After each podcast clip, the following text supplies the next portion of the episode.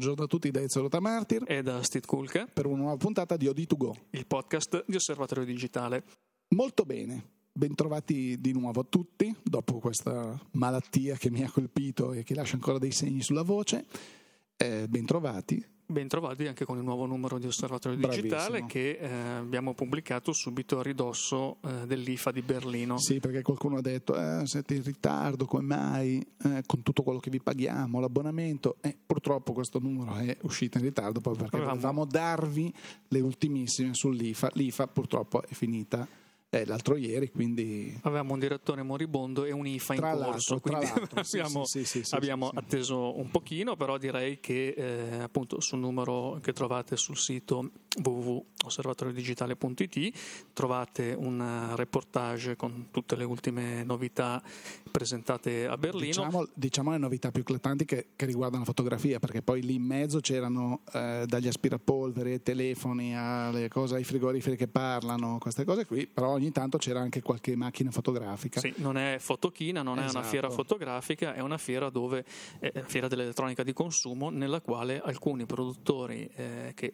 fanno varie cose eh, approfittano dell'occasione di avere giornalisti da, da mezzo mondo per presentare anche prodotti fotografici.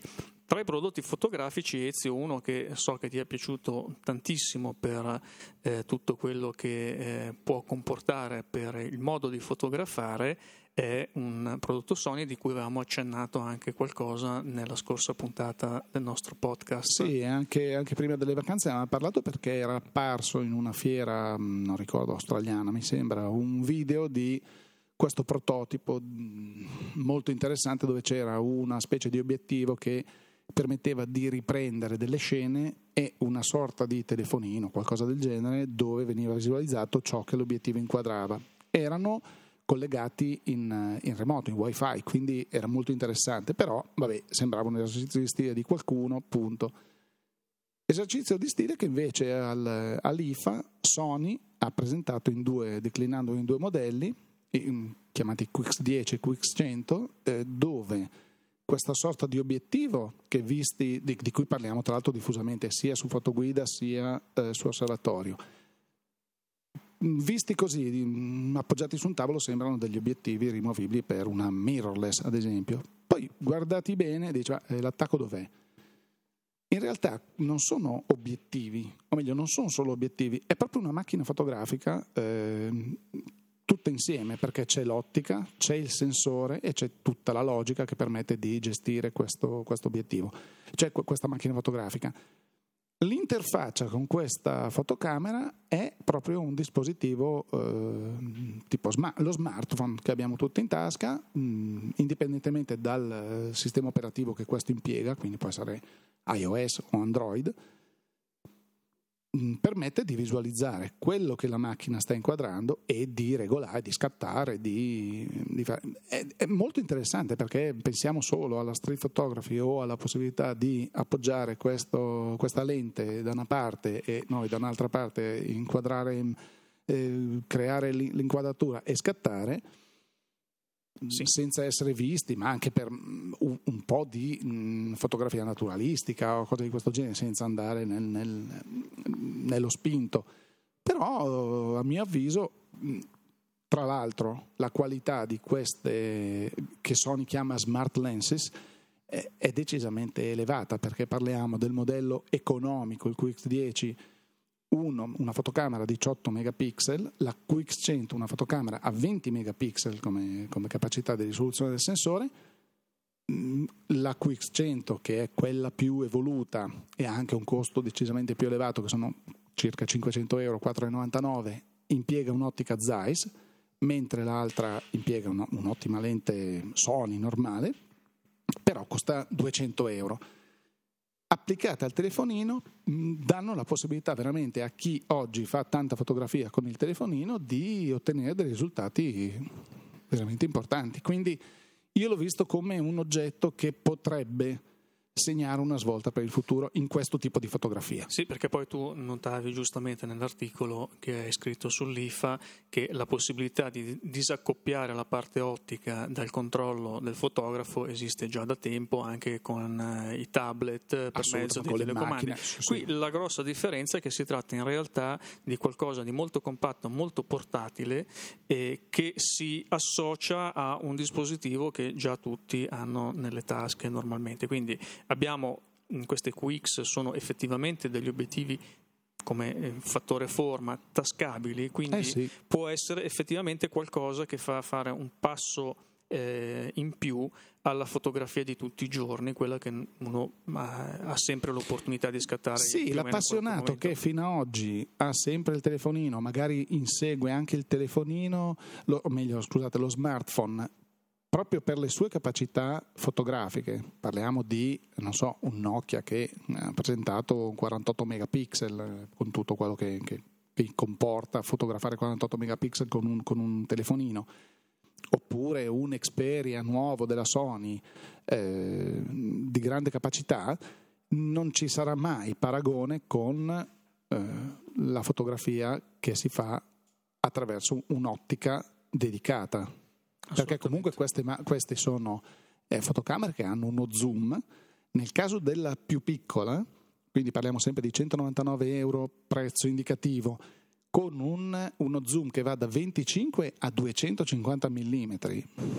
E non c'è telefonino. Non è male, cioè non c'è telefonino, soprattutto con delle aperture interessanti, con la possibilità di focheggiare in un certo modo, di decidere qual è la profondità di campo che ci serve nel telefonino, quello è, anche con tutte le app che si vogliono, che si vogliono eh, sì, poi installare. non è mai così immediato con ecco, le app. È un po', mi ricorda un pochino il discorso che fanno tanti musicisti, poi ci riallacciamo a un discorso che abbiamo fatto qualche podcast fa, dove adesso ci sono tutti questi strumenti virtuali gestiti dal computer, poi arriva però quello che ha il Bosendorfer vero, con dei microfoni veri, dici bello sto pianoforte, c'è una certa differenza e quindi bellissimo quello campionato, bellissimo, ce ne sono di meravigliosi, ma lo strumento reale ha un altro suono, un'altra pasta, un'altra, anche ha un altro impatto.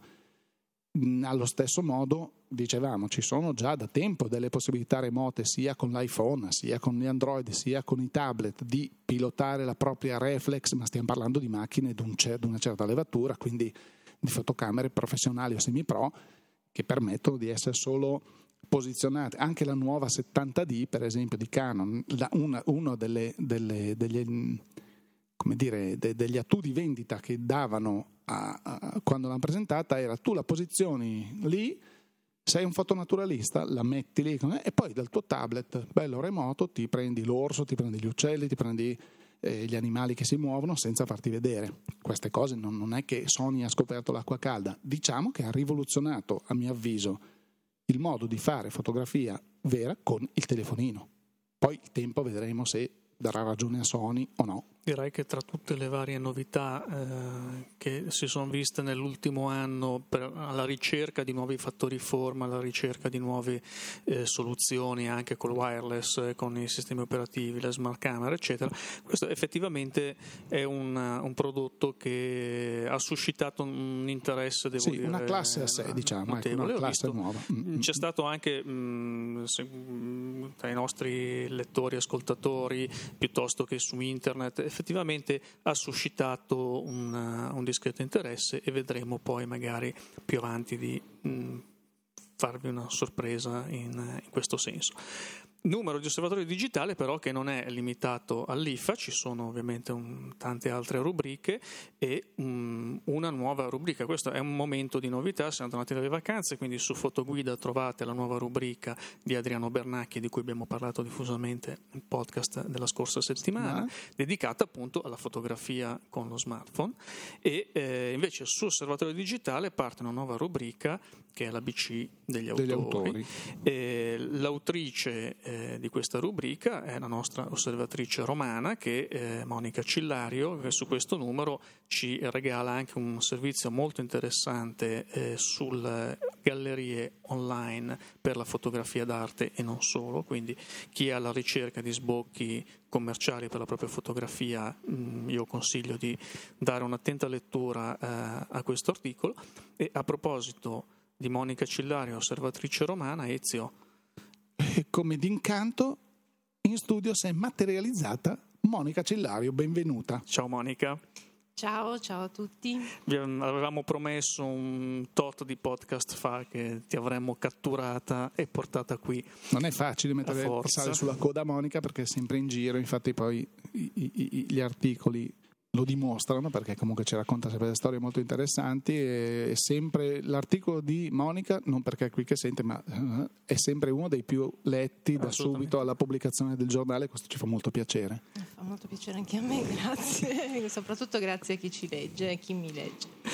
Monica, eh, ABC degli autori, mm, tradizionalmente quando parte una nuova rubrica si fa un attimino di presentazione, che cosa ci possiamo aspettare in questa lunghissima serie che ti aspetta, siamo ai piedi di una montagna che devi scalare di autori. Mm, come eh, li sceglierai eh, o li hai scelti? Eh, che cosa ci possiamo aspettare da eh, questa serie che parte tra l'altro con un bellissimo eh, ritratto di una fotografa che eh, ha avuto qualcosa di importante anche da dire. Sì, eh, in realtà non, non, ho riflettuto, in, cioè non ho una scaletta precisa di chi tratterò, eh, in, è, in, è, in, divenire. Sicuramente cercherò di, mh, mm, come sempre, come in tutto quello che faccio, cercherò di seguire mh, mm, il mio gusto personale, perché mh, mm, quando si lavora e si fa quello che ci piace viene meglio. Eh, detto questo, però, è chiaro che mh, mm, vorrò, voglio, vorrei trattare di fotografi e fotografe che in qualche modo hanno fatto comunque la storia della fotografia. Poi se eh, durante i prossimi mesi magari vedo che ci sono delle mostre particolarmente interessanti su fotografi anche più vicini ai giorni nostri, oppure fotografi che appunto hanno fatto la storia della fotografia ma che magari sono dello secolo scorso, e allora magari eh, cercherò di, di, trattare mm, singolarmente ognuno di quello che, che mi ispira di più comunque. Devo dire che eh, io riscontro sempre più spesso un interesse, un'attenzione eh, quasi inaspettati a volte nei confronti dei grandi autori della fotografia. Eh, mi trovo a volte anche eh, ragazzi eh, di 15-16 anni che, o anche meno qualcuno eh, che mh, si avvicinano alla fotografia, hanno da poco scoperto per motivi anagrafici eh, la bellezza della fotografia, di poterla fare e subito vanno a cercare riferimenti autoriali per capire come muoversi, cioè hanno in mano finalmente qualcosa che gli permette di esprimersi in un certo modo, ma non lo fanno eh, così mh, mm, casualmente. Eh, c'è attenzione a cercare di farsi un minimo di background, eh, di salire sulle spalle dei giganti, come si dice a volte. E questa è una cosa che mh, mm, personalmente mi fa molto piacere perché negli ultimi anni, lo diciamo spesso, c'è stata questa crescente attenzione nei confronti della fotografia, facilitato proprio dalla tecnologia digitale che ha messo a disposizione di molti eh, qualcosa che prima invece era un po' più eh, per pochi, anche a livello mh, economico piuttosto che pratico. La fotografia via smartphone direi che è l'esempio eclatante di un punto di arrivo, almeno fino adesso, che eh, porta la fotografia veramente nelle tasche e nelle mani di chiunque. Mm, sembra che dopo l'ubriacatura eh, tecnologica finalmente ci sia un pochino più di eh, prendersi una pausa e eh, vedere, ok, adesso noi di questi oggetti, di questi strumenti, che cosa possiamo fare? Bellissimi i programmi, le modalità scena, tutti gli automatismi, però vogliamo usarlo come strumento creativo. Uno strumento creativo, uno strumento artistico non può prescindere da quello che è stato fatto prima di noi, ci sono dei linguaggi da imparare, ci sono delle esperienze eh, da conoscere, ci sono delle idee da, da, acquisire, a cui anche ispirarsi, magari anche provare a eh, ripercorrere eh, creativamente le strade percorse da qualcun altro senza avere pretese di originalità, ma usarle come eh, scuola per poi arrivare a un proprio linguaggio visivo, un proprio stile, una, un proprio modo di eh, fotografare. E chissà che tra tutte queste persone che eh, si formano, si informano anche grazie ai due articoli, magari non ci sia qualcuno dei prossimi grandi fotografi eh, italiani. Noi siamo sempre alla ricerca anche di fotografi promettenti che eh, possano portare ehm, il comparto fotografico italiano un pochino più su di quello che Beh, è. Alla C possiamo sempre mettere Cillario. Eh. Monica non si discute, però Monica nell'altro articolo di questo numero di osservatorio eh, faceva anche delle constatazioni un po' amare sullo stato della fotografia nel nostro paese, Monica. Sì, volevo soltanto riallacciare. Innanzitutto è auspicabile che ci sia magari un futuro grande fotografo fra quelli che leggono Osservatorio Digitale e che si ispirano comunque anche ai fotografi che hanno fatto la storia. E per riallacciarmi a questo punto, volevo dire che trovo che sia ehm, normale che chiunque abbia un interesse mh, per la fotografia cerchi eh, di eh, documentarsi sui fotografi, attraverso i fotografi o le fotografe del passato, perché sono dei classici e i classici sono qualcosa innanzitutto che non passa mai di moda e per questo vengono sempre eh, seguiti. E poi perché eh, possono essere veramente dei maestri, perché va benissimo andare a eh, seguire dei corsi di fotografia, fare delle scuole, tutto perfetto, però almeno sulla mia esperienza, ma non credo che sia solo la mia esperienza, qualunque altro fotografo professionista può dirlo, molto importante è anche proprio guardare le fotografie fatte dai grandi che ci hanno preceduti, perché osservare l'immagine è veramente una scuola visiva importantissima. Eh, la si osserva, la si guarda sotto vari punti di vista, si imparano tantissime cose a guardare l'angolazione fatta in un modo piuttosto che non in un altro. E quindi ehm, credo che sia un bene che appunto ci sia un interesse per questi dei grandi del passato, ma non mi stupisce minimamente però questa cosa, cioè che ci sia, perché è sans dire praticamente, è normale che debba essere così, sono i classici che hanno fatto la storia, appunto. Per quanto riguarda invece il, sì, ehm, il contesto fotografico italiano, sono un po' amareggiata perché non è per criticare sempre in continuazione il nostro paese, perché eh, io lo amo tantissimo ma bisogna, proprio perché uno ama, quando si ama qualcosa si mette anche in risalto eh, quello che non funziona per cercare di migliorarlo.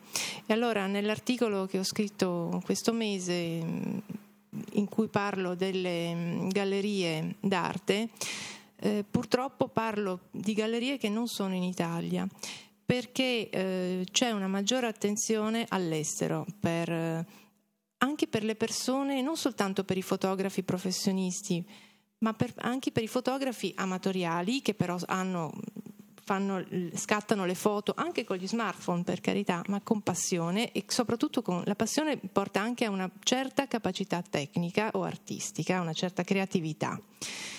E eh, l'attenzione per questo tipo di fotografia, per, questo, per, questi fotografi non professionisti, ma anche per quelli professionisti che però non sono ancora emersi, perché eh, è un, non è semplice tanto emergere, e poi perché il numero è sempre crescente. Ecco, l'attenzione verso questo, questo, queste persone è data più per esempio dalla Francia, che io ho preso in considerazione, o dal mondo anglosassone, che non purtroppo dal nostro paese. Spero che le cose poi ovviamente cambino e che ci sia una maggiore attenzione. Qualcosa si sta già muovendo, adesso non è che sia tutto negativo, per carità, però siamo ancora dobbiamo fare di più, ecco, ed è quello che io mi auguro che succeda anche sulla spinta di, que- di, quello che sta succedendo comunque in Italia, perché di persone che fotografano, che amano gli smartphone la fotografia eh, amatoriale oppure che si dedicano alla fotografia attraverso le reflex e, e tutto quanto sono in aumento anche nel nostro paese e di questo bisogna che gli addetti del settore ne tengano conto. Secondo te, Monica, è possibile che in Italia ci sia attenzione verso i fotografi da parte di grosse agenzie, di grosse, solo nei confronti dei fotografi già affermati, mentre all'estero si riesca a dare attenzione anche al lavoro di fotografi che devono affermarsi. Sì, cioè, secondo me è possibile, è così e eh, anche perché è proprio una forma eh, culturale, diciamo, una forma mentis che noi abbiamo diversa. L'esempio è in Francia, per esempio, la collezione di fotografie. Non sto parlando delle fotografie d'autori, delle grandi, no, parlo delle fotografie che si possono trovare sulle bancarelle al mercato delle pulci. Faccio questo esempio perché eh, secondo me è significativo di tutto un, un percorso che poi c'è dietro. La, mm, in Francia esistono delle fiere apposta, sono usciti dei libri sulle fotografie, sulle vecchie fotografie di famiglia che si possono trovare al mercato delle pulci e che hanno dietro nascondono una storia che uno può conoscere o immaginare, non ha importanza, ma ha un suo valore, il valore dei vecchi album di famiglia, per esempio. Sono collezionate, hanno una, un mercato vero e proprio. Qui da noi in Italia non dico che non ci sia, C'è, avevo scritto anche un pezzo inizialmente su un, un, piccolo museo del Louvre dove si possono trovare appunto questo, questo tipo di fotografia. Quindi non è che non c'è proprio, però non è così marcato ed è molto molto più di nicchia. Perché? Perché c'è un, in Francia un'attenzione da sempre questo per la fotografia non soltanto a livello professionale, artistico, appunto a grandi livelli, ma proprio una, un'attenzione che è data dall'amore dalla passione, che non necessariamente deve essere legata appunto a, allo scatto d'autore. Ci possono essere degli ottimi scatti, delle bellissime fotografie fatte anche da amatori. Di questo se ne sono accorti i galleristi francesi e hanno voluto dare rilievo appunto anche a questo, a questo pubblico eh, che può diventare eh, cioè, un pubblico che è in crescita che richiede una certa attenzione e questi galleristi la danno perché eh, mettono in risalto il loro lavoro se viene riconosciuto valido chiaramente. Non è che hanno dei criteri ben, ben precisi però non si basano soltanto sul, come diceva prima Ezio, sul fatto che siano dei grandi nomi già affermati, anche perché per affermarsi bisogna, essere, bisogna venire scoperti in qualche modo. E credo che loro offrano, diano un, un input in più per poter, per potersi mettere in mostra e per poter eh, vedere anche se uno ha effettivamente questa una capacità che va al di là del, dello scatto così per puro divertimento, estemporaneo. Anche perché poi vedo che eh, alcune di queste gallerie sono collegate a delle community, sì. quindi c'è proprio anche certo. un interscambio sì. tra eh, fotografi e galleristi, quindi mh, mm, chi propone, chi ricerca, mh, mm, direi una cosa estremamente completa. Sì, è molto attivo oltretutto, è proprio un brulicare di, di persone che si interessano eh, al lavoro proprio, ma anche al lavoro altrui, che danno consigli, suggerimenti. Poi è chiaro, anche lì le rivalità ovviamente ci sono, però c'è più costruttività, ecco, diciamo così, in questo interscambio fra singoli autori e anche fra gli autori e le gallerie, che sono attenti appunto, attente a, a quello che è il gusto eh, delle persone, perché ecco, mm, una cosa che c'è molto di più là che non qua, da noi in Italia, è il fatto della, dell'amare scommettere sul, su un eventuale potenziale artista. E quindi ehm, ci sono delle foto d'autore o comunque ehm, artistiche o, o semplicemente esteticamente belle che hanno un qualcosa e che vengono proposte con delle tirature limitate Comprare una, queste, una foto così implica innanzitutto seguire il proprio gusto personale e quindi chiunque faccia, si parlava prima di Giampiero Mughini che è un grande collezionista di fotografie, ma che come tutti i grandi collezionisti non si basa soltanto su ciò che ha valore, si basa, lui se trova una foto che gli piace, al di là del fatto che sia uno scatto d'autore o meno, se gli piace, come, come giusto che sia, la acquista. E beh, eh, dicevo, si scommette sul, sull'autore del, del, dello scatto perché, si, perché, è un bello scatto, punto. Però c'è anche un, un fattore in più. Eh, potrebbe anche essere che ci sia poi in futuro un, una, valorizzazione. una valorizzazione perché magari può essere un grande artista in nuce, questo non si può sapere.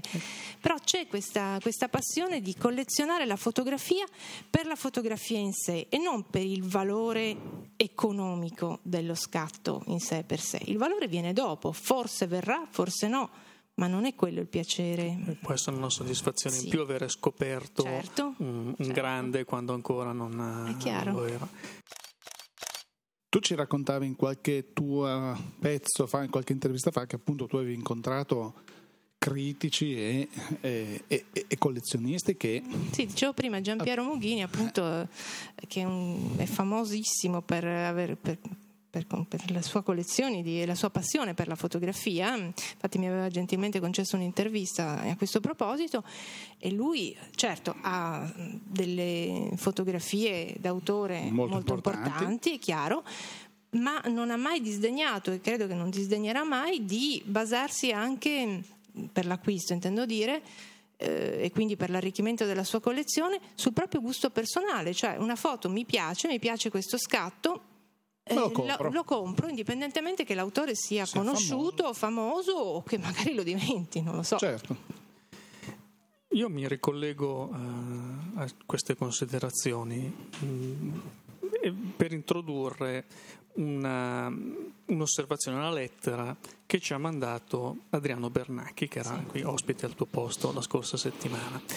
E, ehm, dopo che ci siamo visti per il podcast, eh, lui mi ha mandato questa osservazione. Eh, che um, a seguito di una visita, lui è un uh, appassionato visitatore di mostre fotografiche. Come eh, te? Ovviamente.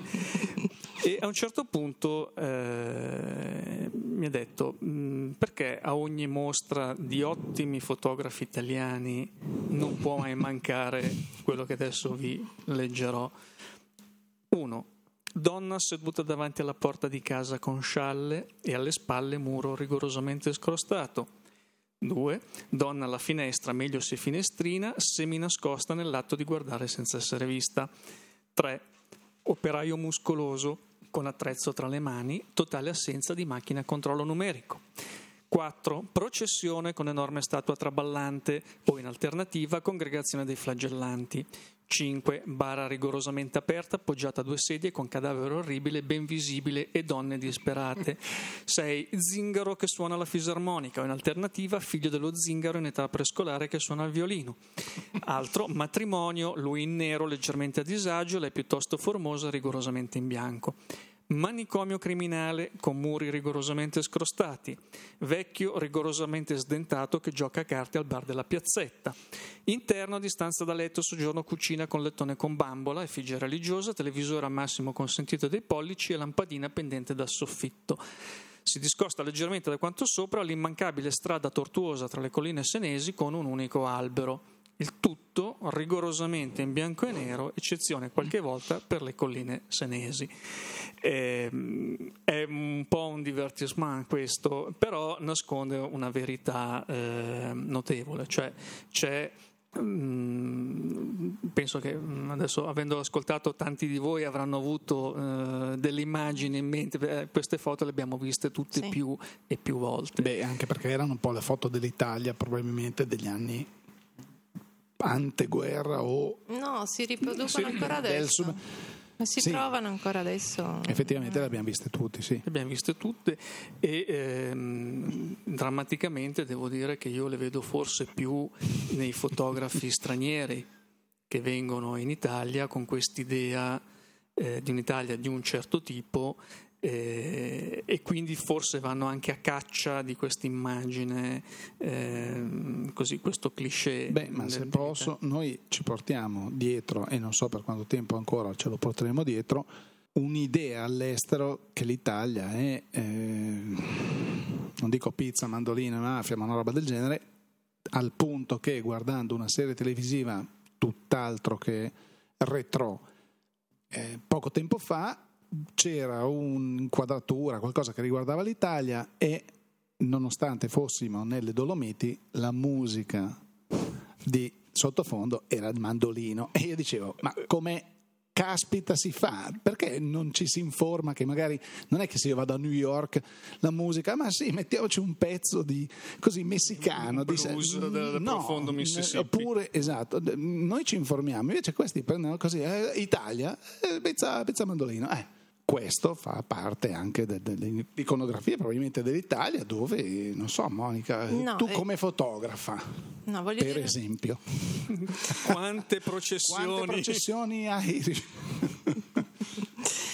No, quello che voglio dire è come dicevo prima prima che iniziassimo la trasmissione eh, Adriano ha detto delle cose molto giuste e anche in modo tra l'altro molto divertente quindi per carità eh, è vero, sono stereotipi e paradossalmente lo stereotipo è più facilmente proponibile, primo.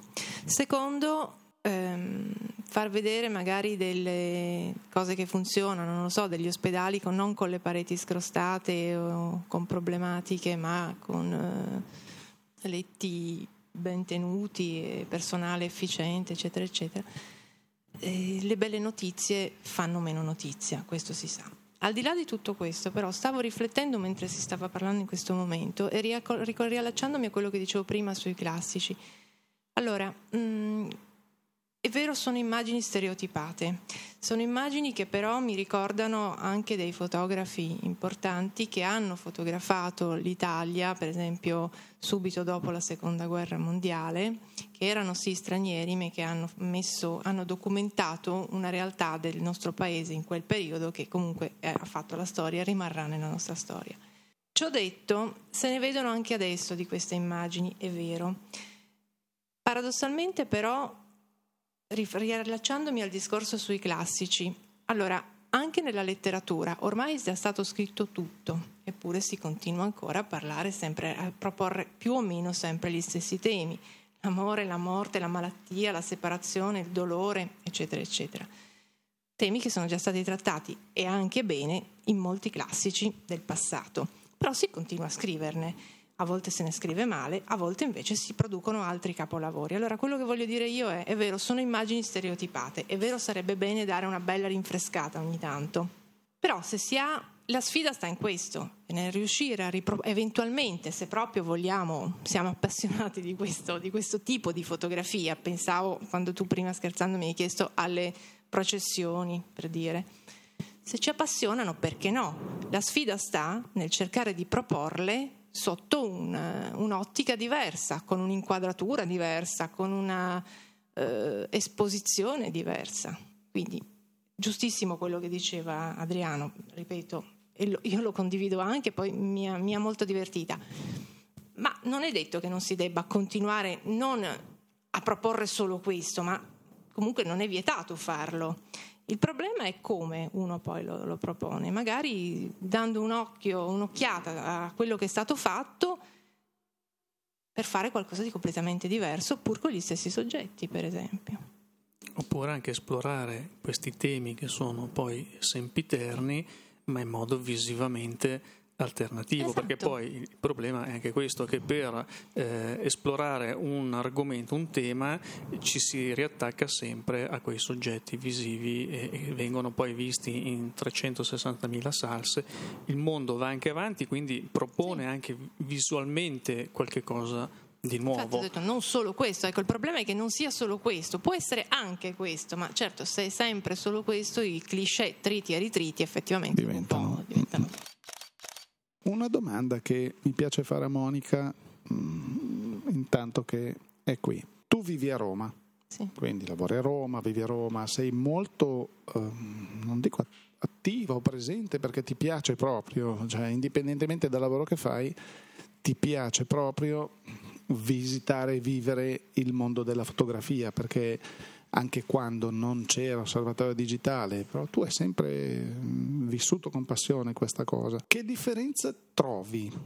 Eh, o, o, o, meglio, magari la differenza non lo so, non, non, non la conosci perché non hai vissuto la realtà milanese, ma com'è la realtà fotografica romana? Come si vive? Come sono, da, quanto, da, quanto, mi racconti? Ti faccio questa domanda perché da quanto mi racconti mi sembra che mm, ci sia una realtà molto più, più vivace, più mh, mm, attiva, ci sia più attenzione nei confronti della fotografia, ci siano più spazi, oppure ci sia eh, magari anche uno spazio piccolino, organizza la sua mostra e la gente ci va volentieri, cosa che a Milano mi sembra che non accada. Mi sembra che, mh, passami questo termine, sia più istituto, istituzionalizzata la fotografia a Milano, non so cosa ne pensi anche tu Steve, dove la fotografia è eh, certi spazi, spazio forma, per, per citarne uno, non ci siano degli spazi improvvisi come quando magari ci sentiamo al telefono e dici ah sì sto andando a una mostra che c'è qui dietro eh, in un quartiere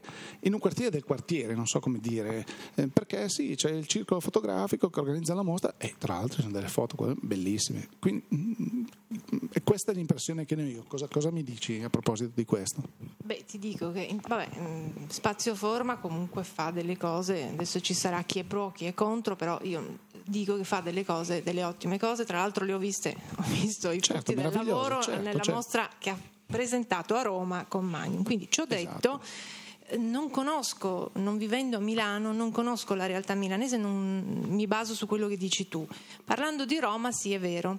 Eh, effettivamente anche in gallerie magari piccole, me ne viene in mente una che conosco dove che è l'opera unica, cioè si espone un'opera sola, non necessariamente solo di, grandi, solo di fotografi, di artisti in generale, però è interessata, eh, cioè, non disdegna nemmeno la fotografia, oppure anche altre realtà di gallerie più piccole però comunque importanti, e dove si organizzano dei vernissaggi. io ricordo anche uno dei tuoi la primi gente viene, la gente c'è. Uno dei tuoi primi articoli, Monica, quello eh, sul piccolo museo del Louvre. Sì, ne parlavo ecco, prima. Ecco, queste realtà a Milano, se c'erano, sono scomparse.